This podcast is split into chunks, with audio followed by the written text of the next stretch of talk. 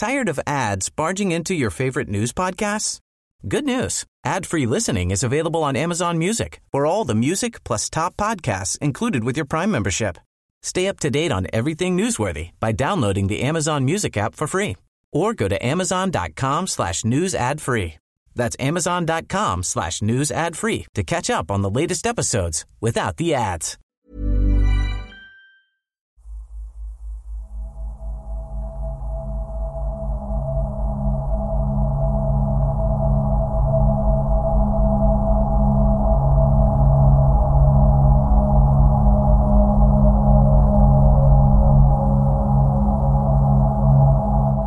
Grouse Mountain is one of the North Shore Mountains of the Pacific Ranges of North Vancouver, British Columbia, Canada. With a maximum elevation of over 4,100 feet at its peak, the mountain is the site of an alpine ski area, Grouse Mountain Resort, which overlooks Metro Vancouver and has four chairlifts servicing 33 different runs. In the summer, Grouse Mountain Resort features lumberjack shows, a birds of prey demonstration, helicopter tours, and guided eco walks. Year round operations include a 100 seat mountaintop theater and a wildlife refuge. It's truly a destination stop. But in 1954, it became the site of a tragic incident involving a plane and a craft of unknown origin. This is the Grouse Mountain UFO incident.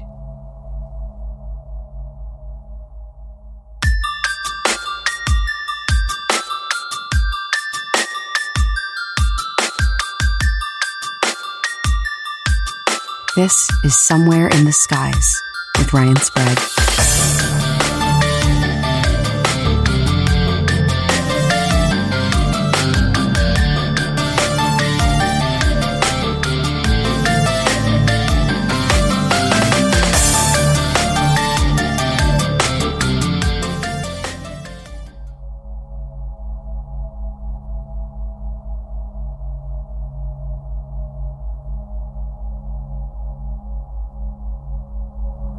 On a dark and cloudy morning on February 12, 1954, at around 10:30 a.m., U.S. Air Force Second Lieutenant Lamar Barlow was piloting his F-86 Sabre jet over the North Shore Mountains. More specifically, Grouse Mountain. Earlier that morning, Barlow had left the runway from McChord Air Force Base over the state border in Tacoma, Washington. Although the jet was fully armed, the flight was simply a standard instrument checking exercise. However, shortly after 12 p.m., the control tower began receiving Mayday calls from Barlow. According to a report, Barlow's compass had stopped working and he was now lost. Records from McChord Air Force Base showed that at 12:06 p.m., Barlow was approximately 60 miles north of Vancouver.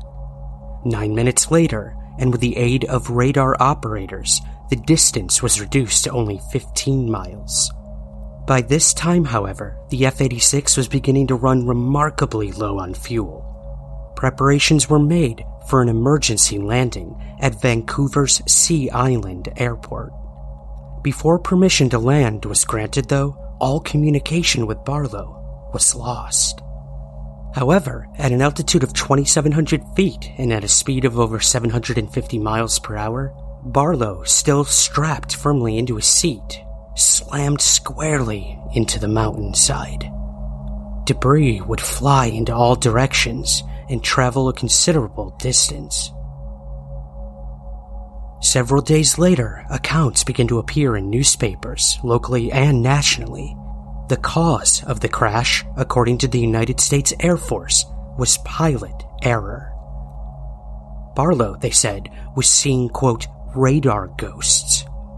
This, combined with the loss of his navigation equipment, confused the pilot, who believed he was nearer to Tacoma than he actually was.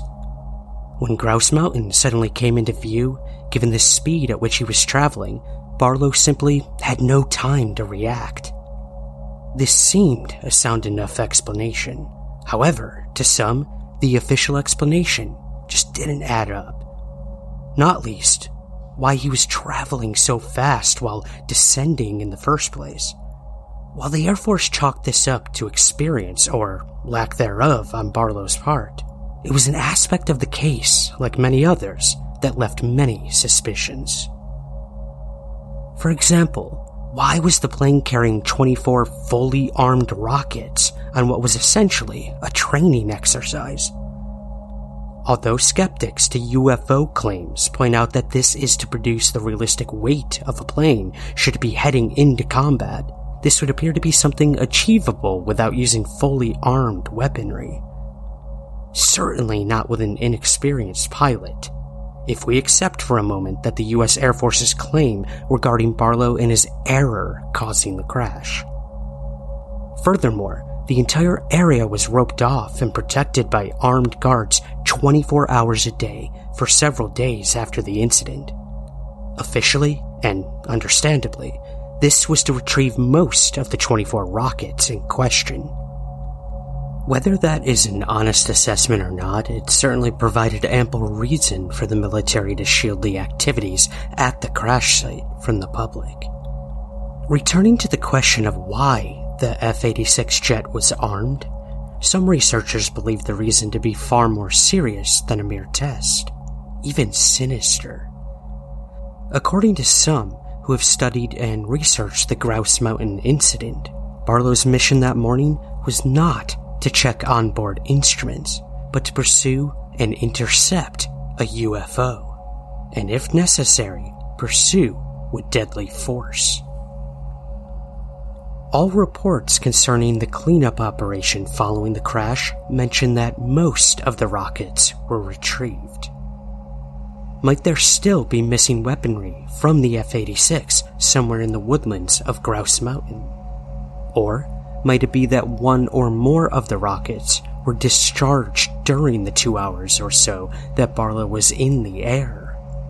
Especially when we know that the radar echoes remain unexplained even today, as well as the sudden failure of all instruments and communication. Was this mysterious radar phantom echo the UFO in question?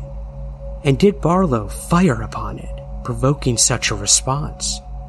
Perhaps this is why the pilot was so far off course and out of United States airspace in the first place. It should also be noted that the United States Air Force, at the time of the incident, would often use the phrase phantom radar echo to describe any aerial anomaly, or what we have recently coined as unidentified aerial phenomena, or UAP. If Barlow was on an intercept mission that fateful morning, it's perhaps understandable and even expected that the United States Air Force would keep the details of the mission secret. So, just exactly what was it that Barlow was possibly chasing? UFO researcher Gord Heath makes some intriguing and, on balance, convincing proposals as to what happened over Grouse Mountain that morning. For example, he asks why the pilot was allowed to stray so far off course across the border into Canada without radar control alerting him to the fact. Remember, according to the report, it only became apparent that Barlow was so far off course when he himself issued a mayday call following the apparent malfunction of his navigation instruments. Of course, if Barlow, with radar control and full knowledge, was pursuing an unknown craft, then these actions of radar control would make sense. In a twist that makes the incident sound even more like a blockbuster movie, the only witness to the events was a six year old girl who was returning home from school for a lunch break. Robin McPherson would tell newspaper reporters that she was almost directly in line with the ski lift that the F 86 jet only just missed as it approached the mountain. She would report that it was awfully low and came out of the clouds very fast. It then zoomed up and went into the trees on the side of the mountain. McPherson didn't recall hearing any noise of an explosion as it made impact. In the same newspaper story, military spokesman wondered why the pilot had not bailed out, which was usual procedure. there certainly seems to have been no hesitancy to place the blame squarely on the recently deceased pilot by his military colleagues. The fact that there was no description of the object, if indeed a UFO was present that morning, makes it impossible to compare with other sightings. However, the state of Washington in the United States and British Columbia in Canada have long, rich histories of UFO activity, with many reports on record around the time of the fateful Grouse Mountain crash. In the weeks following the Grouse Mountain tragedy, there was a large UFO wave across the entire world. For example, on the evening of March 28, 1954, around six weeks after the Grouse Mountain incident, five witnesses would report several mysterious lights over the town of Sumner. As the witnesses drove along, the lights would come together and then descend upon their vehicle. With sudden speed, the lights then banked upward and shot off into the distance and out of sight. One incident, however, stands out more than the rest not just because it took place over the two same separate airspaces as the Grouse Mountain crash, but it demonstrated an apparent knowledge of the aviation procedures of the United States. Shortly after 8 p.m. on June 21, 1954, radars from the state of Washington and from Vancouver in Canada would pick up an unidentified object on their systems the radar system would automatically ask who the object was, essentially requesting their IFF code. Quite certain the object was not a United States aircraft, the control tower was collectively shot when at 8:24 p.m. a response came back. And to their astonishment, the code it offered was indeed the correct one, making the encounter even more concerning was the fact that the object, or whatever the intelligence was behind it, would respond with several more correct and appropriate codes. This was something not lost on those in the three different control towers currently tracking the strange and unknown object.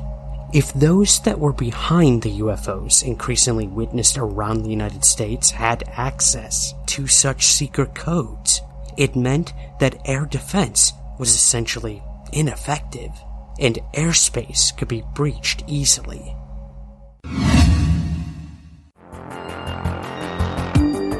The Somewhere in the Skies podcast is free to listen to every week, but if you would like to help support the show, we have a very active Patreon page where you give what you think the show is worth. In return, you'll get early access to the main show, bonus episodes, and priority to ask our guests your listener questions. Your support truly makes the show continue and grow.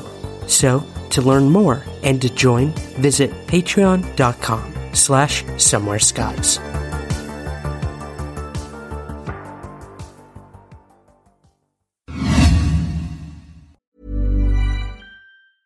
Ryan Reynolds here from Mint Mobile. With the price of just about everything going up during inflation, we thought we'd bring our prices down. So to help us, we brought in a reverse auctioneer, which is apparently a thing. Mint Mobile unlimited premium wireless. Ready to get 30, 30, bit to get 30, bit to get 20, 20, 20, bit to get 20, 20, bit to get 15, 15, 15, 15 just 15 bucks a month. So, Give it a try at mintmobile.com/switch. slash $45 up front for 3 months plus taxes and fees. Promo rate for new customers for limited time. Unlimited more than 40 gigabytes per month slows. Full terms at mintmobile.com. Millions of people have lost weight with personalized plans from Noom, like Evan, who can't stand salads and still lost 50 pounds. salads generally for most people are the easy button, right? For me, that wasn't an option. I never really was a salad guy. That's just not who I am. But Noom worked for me. Get your personalized plan today at Noom.com.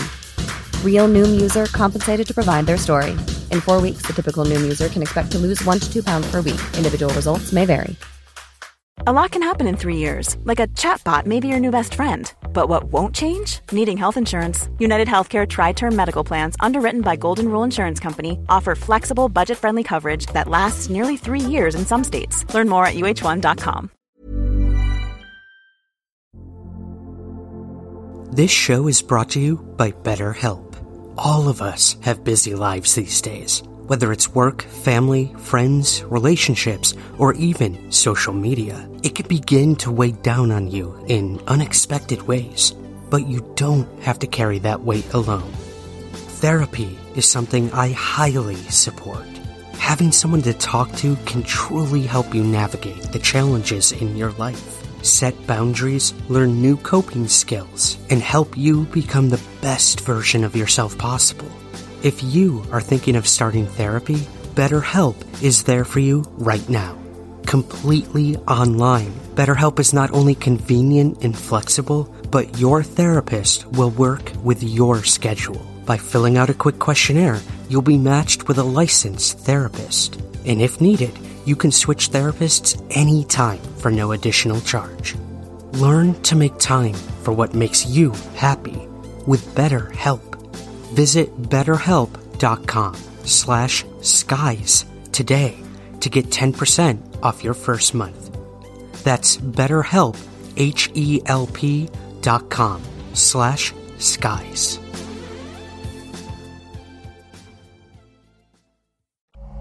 Making the incident even more unnerving, when two F-86 jets were sent to intercept the object, the anomaly would split into two and perform maneuvers far beyond what the fighter could perform before finally disappearing from visual sight and radar. The total length of the encounter was 82 minutes. The sighting remains unexplained. It is perhaps interesting to note the course of action taken by the United States Air Force to scramble F 86 fighter jets. A local newspaper would tell the residents reports of strange lights in the sky between 9 p.m. and 10 p.m. on the night in question. Interestingly, a sighting earlier the same day near Mount Vernon was described by the witness as looking like the upper half of a bubble on water. As much as there were several sightings and encounters that followed the Grouse Mountain incident, there were equally as many that proceeded in the state of Washington and British Columbia on the Canadian side of the border. Almost a year previously, for example, in the town of Rosalia, came another incident involving another military aircraft, this time a B-36. The incident occurred at just after 1:30 a.m. on February 6, 1953.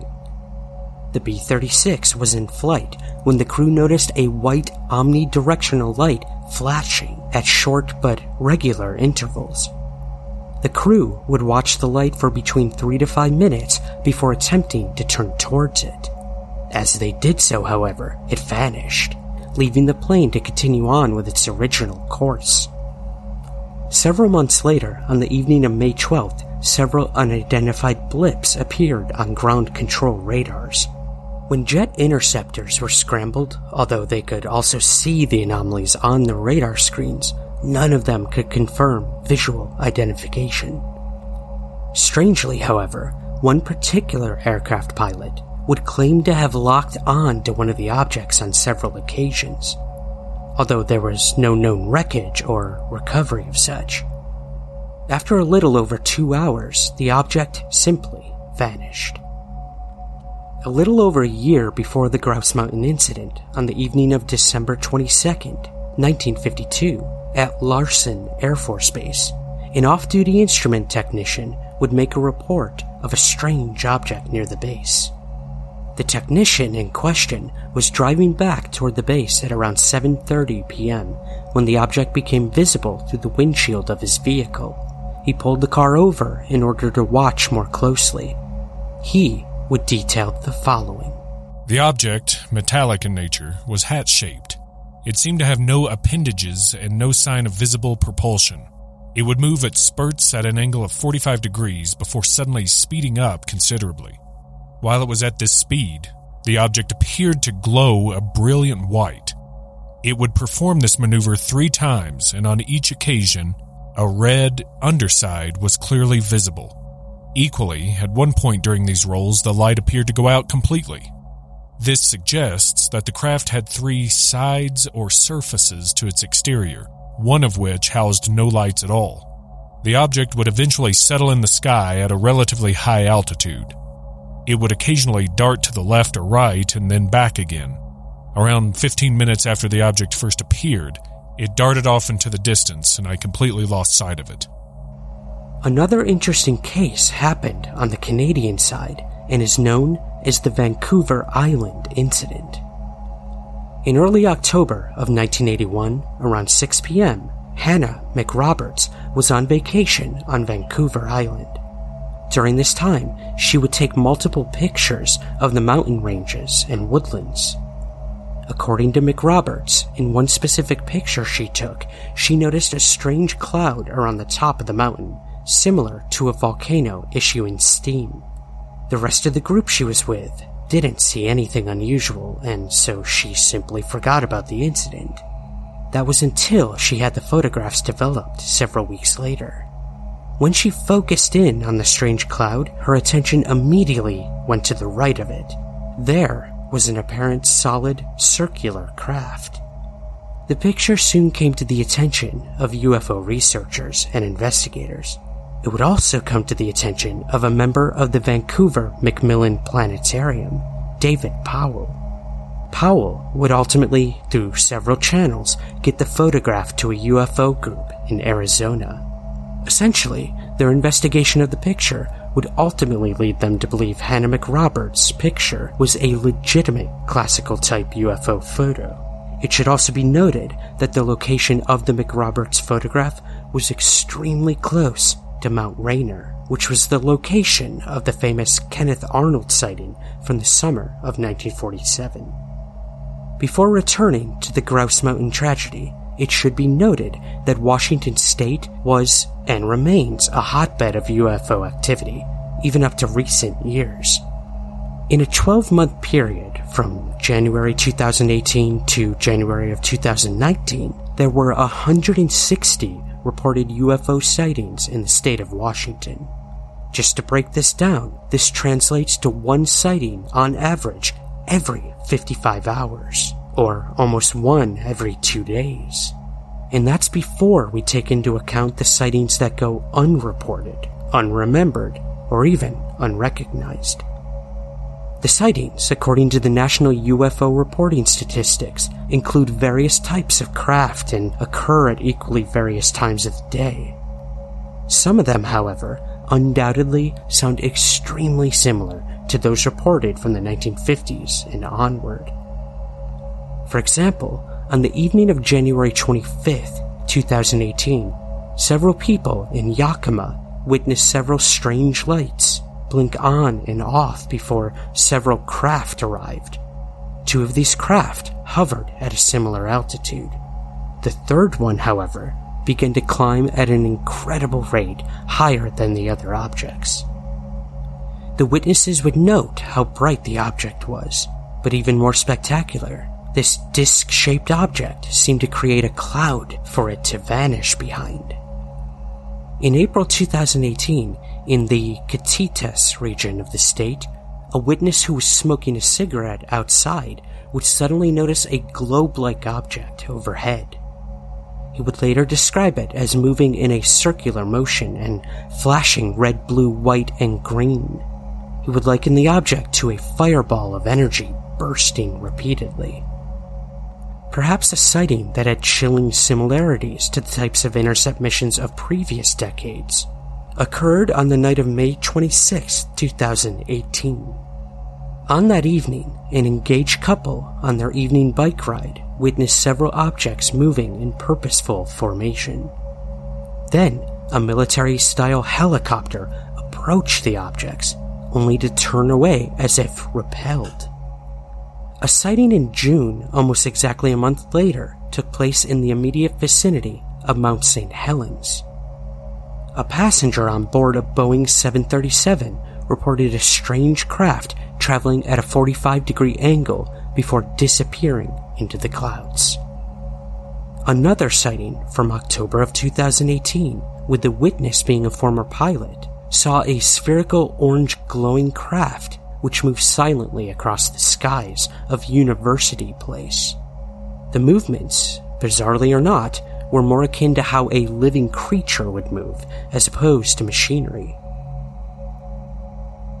So, where does the Grouse Mountain incident fit within the plethora of UFO sightings from this part of the United States, as well as within the surge of such incidents unfolding regularly in the early part of the 1950s? While there's no proof of a nuts and bolts UFO in the skies over the American Canada border on the afternoon of February 12, 1954, given what we know of such incidents, including just how many UFO sightings taking place in the state of Washington, it is possible that a UFO of some kind could have been responsible for the phantom radar echoes and the alleged intercept. Is there still information or secret files to surface regarding the alleged UFO involvement in the fatal crash of Lamar Barlow? Only time will tell. Whatever did cause the plane of Lamar Barlow to go headlong into the rocky, snowy mountainside remains a mystery. And so do the hundreds upon hundreds of UFO reports in the state of Washington. And while we may never truly know what so tragically happened to Barlow, we can continue to search for answers somewhere in the skies. This episode was written and co researched by Marcus Lowth. To learn more, visit UFOinsight.com. Thank you to David Flora for his voiceover talents. You can follow his work at hysteria51.com. And you can follow us on Twitter at Somewhere Skies. Thank you for listening, and remember, keep your feet on the ground, but never stop searching somewhere in the skies.